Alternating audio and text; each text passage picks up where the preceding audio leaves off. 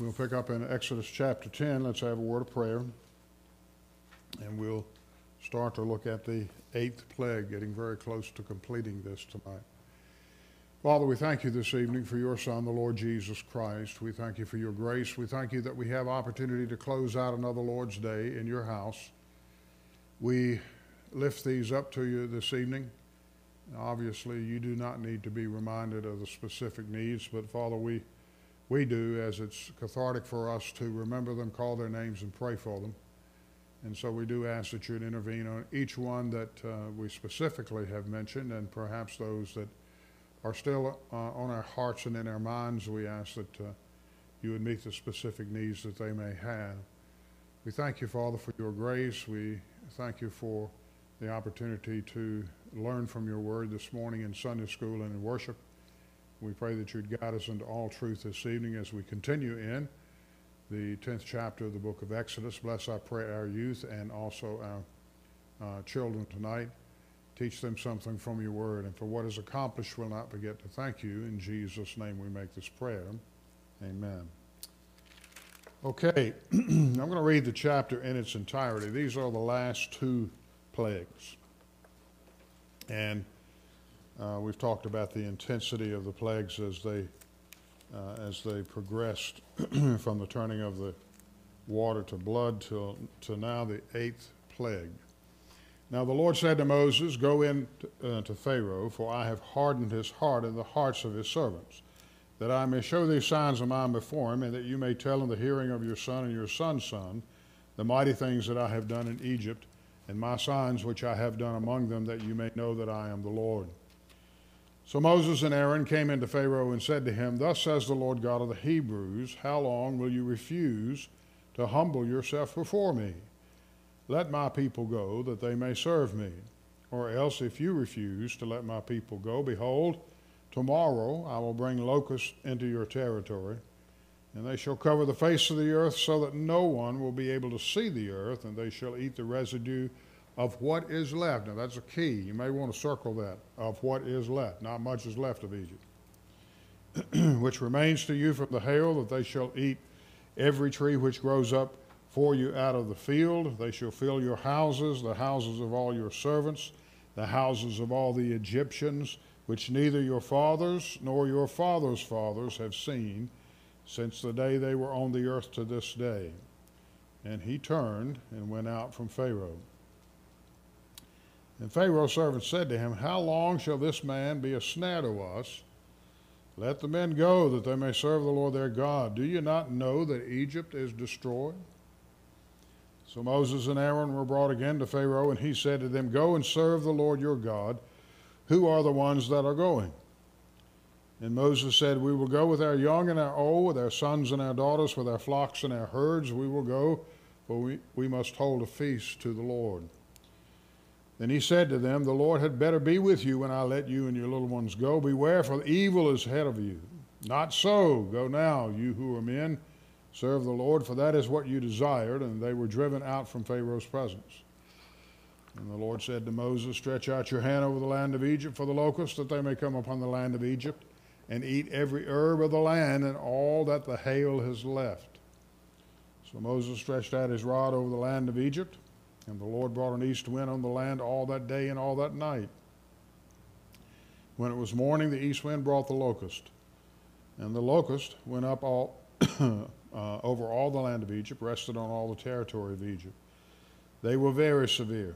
Previously there had been no such locusts as they, nor shall there be such after them. For they covered the face of the whole earth, so that the land was darkened, and they ate every herb of the land and all the fruit of the trees which the hail had left. So there remained nothing green on the trees or on the plants of the fields throughout all the land of Egypt. And Pharaoh called for Moses and Aaron in haste and said, "I have sinned against the Lord your God and against you. Now therefore please forgive my sin only this once, and entreat the Lord your God that he may take away from me this death only." So we went out from Pharaoh and entreated the Lord. And the Lord turned a very strong west wind, which took the locusts away and blew them into the Red Sea. There remained not one locust in all the territory of Egypt. But the Lord hardened Pharaoh's heart, and he did not let the children go. Now we'll read the ninth plague. We won't cover it this evening. Then the Lord said to Moses, stretch out your hand toward heaven, and there will be darkness over the land of Egypt, darkness which may even be felt. So Moses stretched out his hand toward heaven, and there was thick darkness in all the land of Egypt for 3 days. They did not see one another, nor did anyone rise from his place for 3 days. But all the children of Israel had light in their dwellings. And Pharaoh called to Moses and said, go serve the Lord, only let your flocks and your herds be kept back. Let your little ones also go with you. But Moses said, you must also give us sacrifices and burnt offerings, that we may sacrifice to the Lord our God. Our livestock also shall go with us, and not a hoof shall be left behind. For we must take some of them to serve the Lord our God, and even we do not know with what we must serve the Lord until we arrive there. But the Lord hardened Pharaoh's heart, and he would not let them go. And Pharaoh said to them, get away from me, take heed to yourself, see my face no more, for in the day that you see my face you shall die. So Moses said, you have spoken well. I will never see your face again. So remarkable end to 9 plagues that prepares the way, of course, for the Passover. Now, consistent with what the Lord has done, since this is the 8th plague, you will notice that in the 9th plague, which is darkness, that the Lord does not instruct Moses to go into Pharaoh and tell him that this plague is coming. So every 3rd plague, the Lord takes it upon himself, as he always does, and tells Moses, you just raise the rod, the plague is going to come.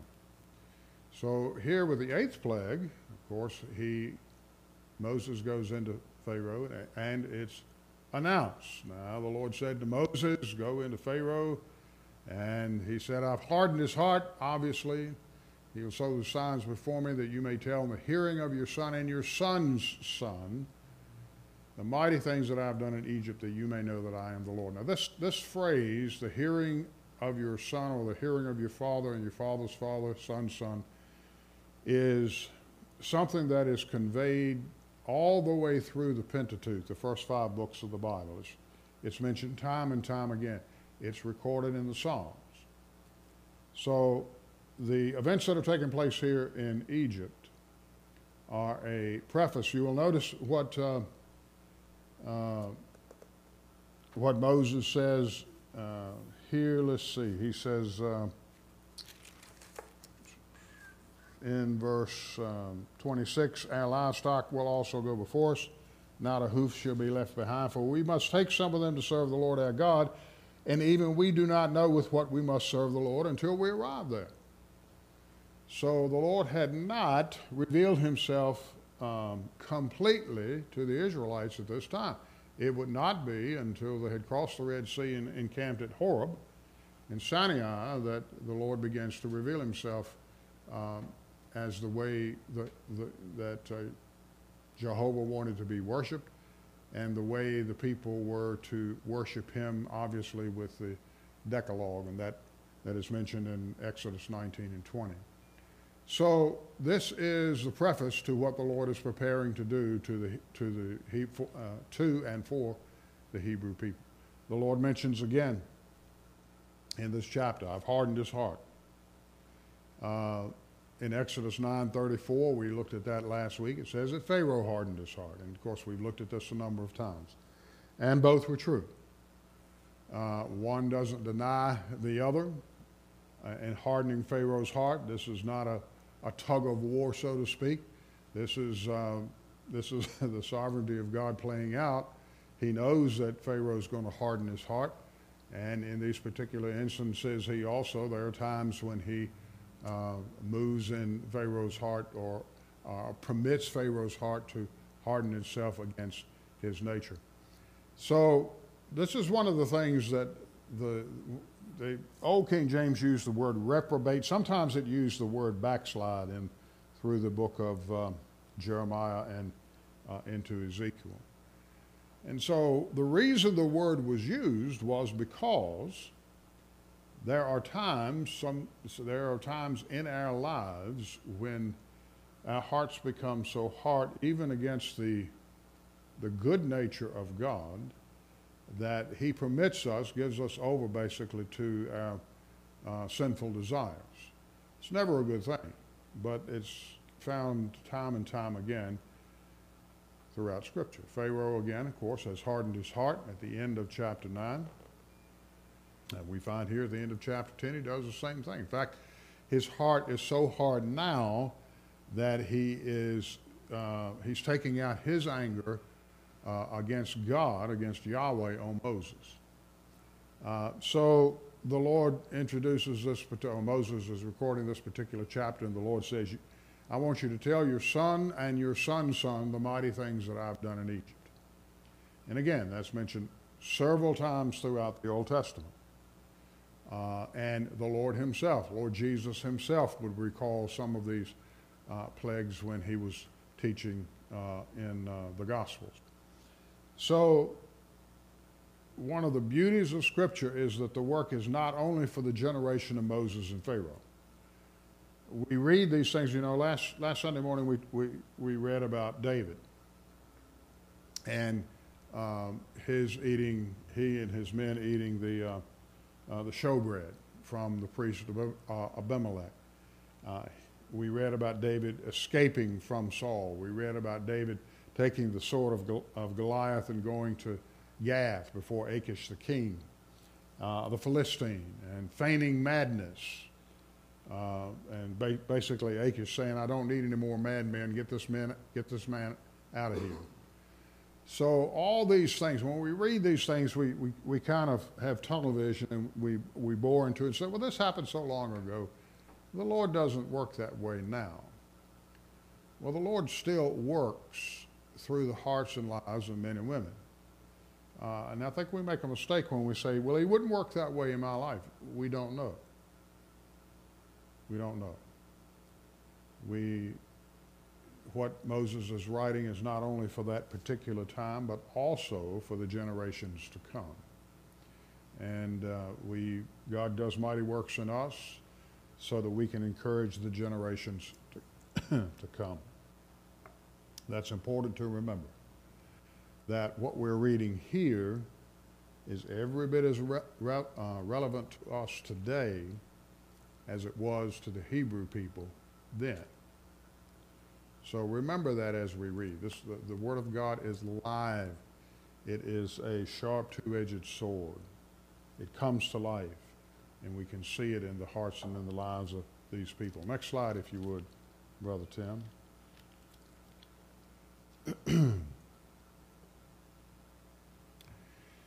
So one of the things that there's a direct confrontation, and the Lord says, I want you to tell Pharaoh, he said,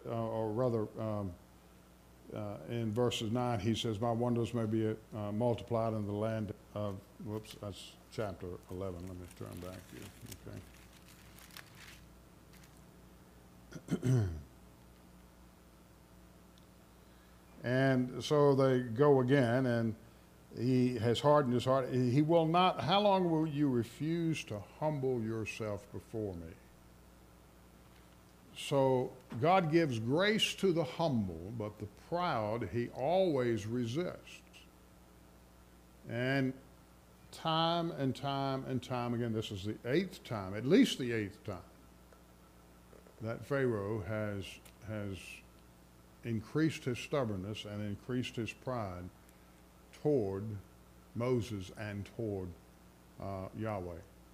So it's interesting that you don't think about locusts being, perhaps, because we have them here every once in a while, cicadas about every 16, 17 years, but we don't think of the nature of this type of insect until we read what's taking place here. Now remember, the hail, the firestorms, the lightning that had basically just devastated the crops and the land of Egypt. So all that is left, the devastation. I'm sure you've seen the results of the fires in Maui You see the results of hurricanes, you see the results of tornadoes as they make their way across the land. So we look at it through modern eyes and we see overturned cars and burnt down houses and so forth. Well, the automobiles weren't there and perhaps the roads weren't there, but Egypt was a very well-developed ancient civilization. So the seventh plague had devastated the land. Not much left. And now the Lord tells Moses, you need to instruct Pharaoh that I'm going to take care of what's left. And when we get to the ninth plague, which is darkness, the interesting thing is that the Lord, the scripture records, it was so dark that the Egyptian people did not move. I've been in a lot of dark places, and you have too, but I've never been in a place where I was afraid to move. So this devastation continues to increase. It's an important question. The Lord said, are you going to refuse to humble yourself before me? If you do, you will be consumed by the worst plague of locusts.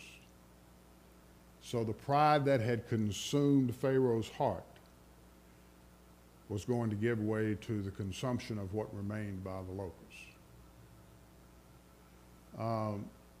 And it's a great question for all of us to answer, that I need to ask myself. How long will you refuse to humble yourself before me? So Moses goes in verses 7 through 11. He seems to relent, or at least prematurely. And his servants are smarter than he is. Sometimes it's good to listen to those that offer advice to you, that offer reasons. And the reason, of course, is let these people go. Don't you know that Egypt is destroyed? There's nothing left here. Don't you understand that? And you continue to want to promote yourself above the God of the Hebrews? So that's pretty good, even at this point, even though it's too late. And they say, how long is this man, talking about Moses and Aaron, of course, how long are these men going to be a snare to us?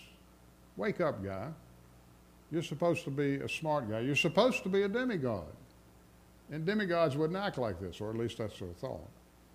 So his soothsayers, his magicians, his cabinet, whatever, they relented in the light of the destruction that they had seen in Egypt. But the problem is Pharaoh wants to bargain. And this is what sinners do. Sinners want to bargain. And so he calls Moses and Aaron. They stand before him, and he says, okay, I'm going to let him go. Now, who's going? Who are you going to take with you? And Moses knows exactly what Pharaoh is trying to do, because Pharaoh had previously said at one time that you can only take the men. Here he's saying the same thing, but so Moses answers up in verse 9 and says, we'll go with our young and our old, with our sons and our daughters, with our flocks and our herds, we will go, for we must hold a feast to the Lord. Everybody's going. And then, of course, we just read in verse 26, one of the reasons everybody's going and we're taking our herds is because we don't know what the Lord is going to demand for us to do. And Pharaoh doesn't like this. So he said, okay, you men, maybe they can go, but we're going to keep the women and children at home, and we're going to do that because I want the men to come back. And obviously, he's trying to be coy, or he's trying to be the smartest man in the room, when the Lord always has the upper hand in dealing with all of us. Look, turn back to chapter 8 for a moment. This is the fourth plague. These are the flies. Verse 25, then Pharaoh called for Moses and Aaron and said, go sacrifice to your God in the land. And Moses said, it's not right to do so, for we would be sacrificing the abomination of the Egyptians to the Lord our God. If we sacrifice the abomination of the Egyptians before their eyes, then they will they not stone us? We will go 3 days' journey in the wilderness and sacrifice to the Lord our God as he will command you. And so Pharaoh relents a little bit. He says, I'm going to make intercession for you. He goes out, and of course, when this takes place to Pharaoh, Pharaoh sees the flies are gone. He changes his mind. Well, we're at a point now to where, and the Lord knows all of this, obviously, but he's trying to make a play. One of the things that God is doing here is not only the devastation of Egypt, a pagan land, but primarily he is teaching the Hebrew people that he alone is their Savior. He alone is their Redeemer. These are slaves. That's all they are. He alone is their Redeemer. So this time and every time, God doesn't negotiate with rebels. He holds all the leverage, and he employs all the leverage. So we see what's taking place here. Next slide, brother. So what Pharaoh obviously wants is what all sinful, rebellious humans want in the flesh, a way to give in to God without fully submitting to it. I'll give you this much, but not this. I'll give you that, but not this. So there's always this, we assume we can compromise with the Lord of the universe.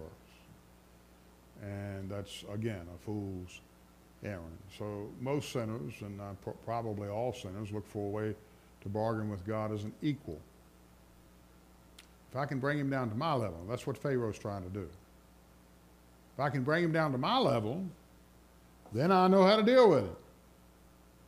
But the scripture says the Lord is in the heavens. He laughs at those that are in derision. So God has no equal. And back in Exodus 5, rather, Pharaoh had said, who is this Lord? When this first started, Moses and Aaron go into him and they explain the situation. And Pharaoh said, well, who is this Lord? Why should I obey his voice? Why should I let Israel go? And then finally he said, I don't know this God. Well, by this time he knows him. I don't know this God, and I'm not going to let the people go. So things have changed, and changed considerably. This was despite the fact that the Lord God had made it clear that he was, and these are some of the pantheon of the Egyptian people. He's greater than the god Khum, the guardian of the Nile. He's greater than the god Hapi, who is the spirit of the Nile. He's greater than the god Osiris, who had the Nile as his bloodstream. Pharaoh was supposed to be the incarnate, was supposed to be Osiris incarnate. With the Nile flowing in his bloodstream. He's greater than the goddess Hecht, the frog goddess of fertility. He's greater than the goddess Hathor, a cow-like mother goddess, which we talked about a week or so ago. He's greater than the god Imhotep, the god of medicine, the boils that came on the people. And he's greater than Nut, the sky goddess. And we saw that in the seventh plague, and we see obviously what's taking place here in the eighth one. He's able to negate the worship of Egyptian gods with loathsome lice and swarms of insects. The things that you would think you can swat with your hand, he sends on Egypt. I think it's remarkable when we talk about the omnipotence of God. This is remarkable. Using something as small as lice, using something like flies, using something like locusts to utterly destroy a land. We don't have the time tonight. We could go to the book of Revelation. We could see a similar type of thing as the trumpet judgments, the seal judgments, the vial judgments are poured out on the earth. Very, very similar. God doesn't require animals, mammals, those that are meat eaters to come out of the forest and attack people. He can use the very small. He can use bacteria. He can use those types of viruses that we fear so much. So, and all of this is at God's disposal. What a remarkable God we serve. Now, let's see. Look at the next slide. I want to see where we are. I think I've got one or two more slides. Stretch out your hand over the land of Egypt. They may come upon the land of Egypt. They're going to eat everything that is left. I don't think we have an idea how devastating this is. Everything that is left is gone. No trees, no produce, no grain, nothing to eat. Now, this certainly caused a problem. And remember, the Hebrew people, the Israeli people, still had their livestock and still had their grain stores. So what do you think is in Pharaoh's mind? And one of the reasons, as we'll see after the Passover, one of the reasons he takes off after the Hebrew people is they took all of this plunder, if you please, with them. Egypt's destroyed. They ate every herb of the land and all the fruit of the trees which the hail had left. Yahweh showed himself to be greater than the Egyptian god Set, the protector of crops. Nothing was left, nothing green on the trees or the plants of the field. And God did for Pharaoh what he will do in every sinner's life. He exposes and he topples every false god. So, verses 16 through 20, we read these. Another false repentance. For the life of me, when you think, put yourself in Pharaoh's shoes. And I'm sure when all of this is taking place, we are told that the locusts go into the houses. And you know that they even preyed upon people. When you stop and think about how desperate and how despicable is Pharaoh's heart, that he would bring this not only on himself, but on his family as a family, and on his people. And Pharaoh called for Moses and Aaron in haste, it says. I've sinned against the Lord your God and against you. And forgive my sin only this once, and entreat the Lord for me that he can take all this locust away. Does the very same thing he's done time and time again. So he repented with words, but not with actions. And one of the commentaries that I'm using by a man named Cole, he wrote, once again comes the easy confession of sin and the shallow repentance that springs only from a desire to avert the consequences. It's easy to confess sin. It's difficult to repent of sin. And that's why we need to humble ourselves before the mighty hand of God. Pharaoh never did. And unfortunately, not only he, but all of his land suffered the consequences. Any comments or questions this evening? We're going to stop there.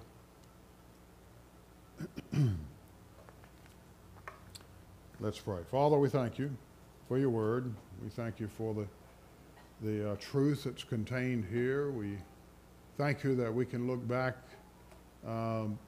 almost 3,500 years, 3,500 to 4,000 years. We can see what took place here.